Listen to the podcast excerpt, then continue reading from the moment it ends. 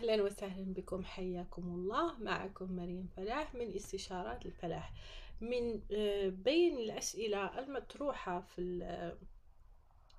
يعني على قنوات آه، ال social media في المجال التوظيفي آه، وهذا السؤال يتكرر عدة مرات ألا وهو من المسؤول عن تطوير والتنظيم المؤسسة من المسؤول عن التطوير التنظيمي؟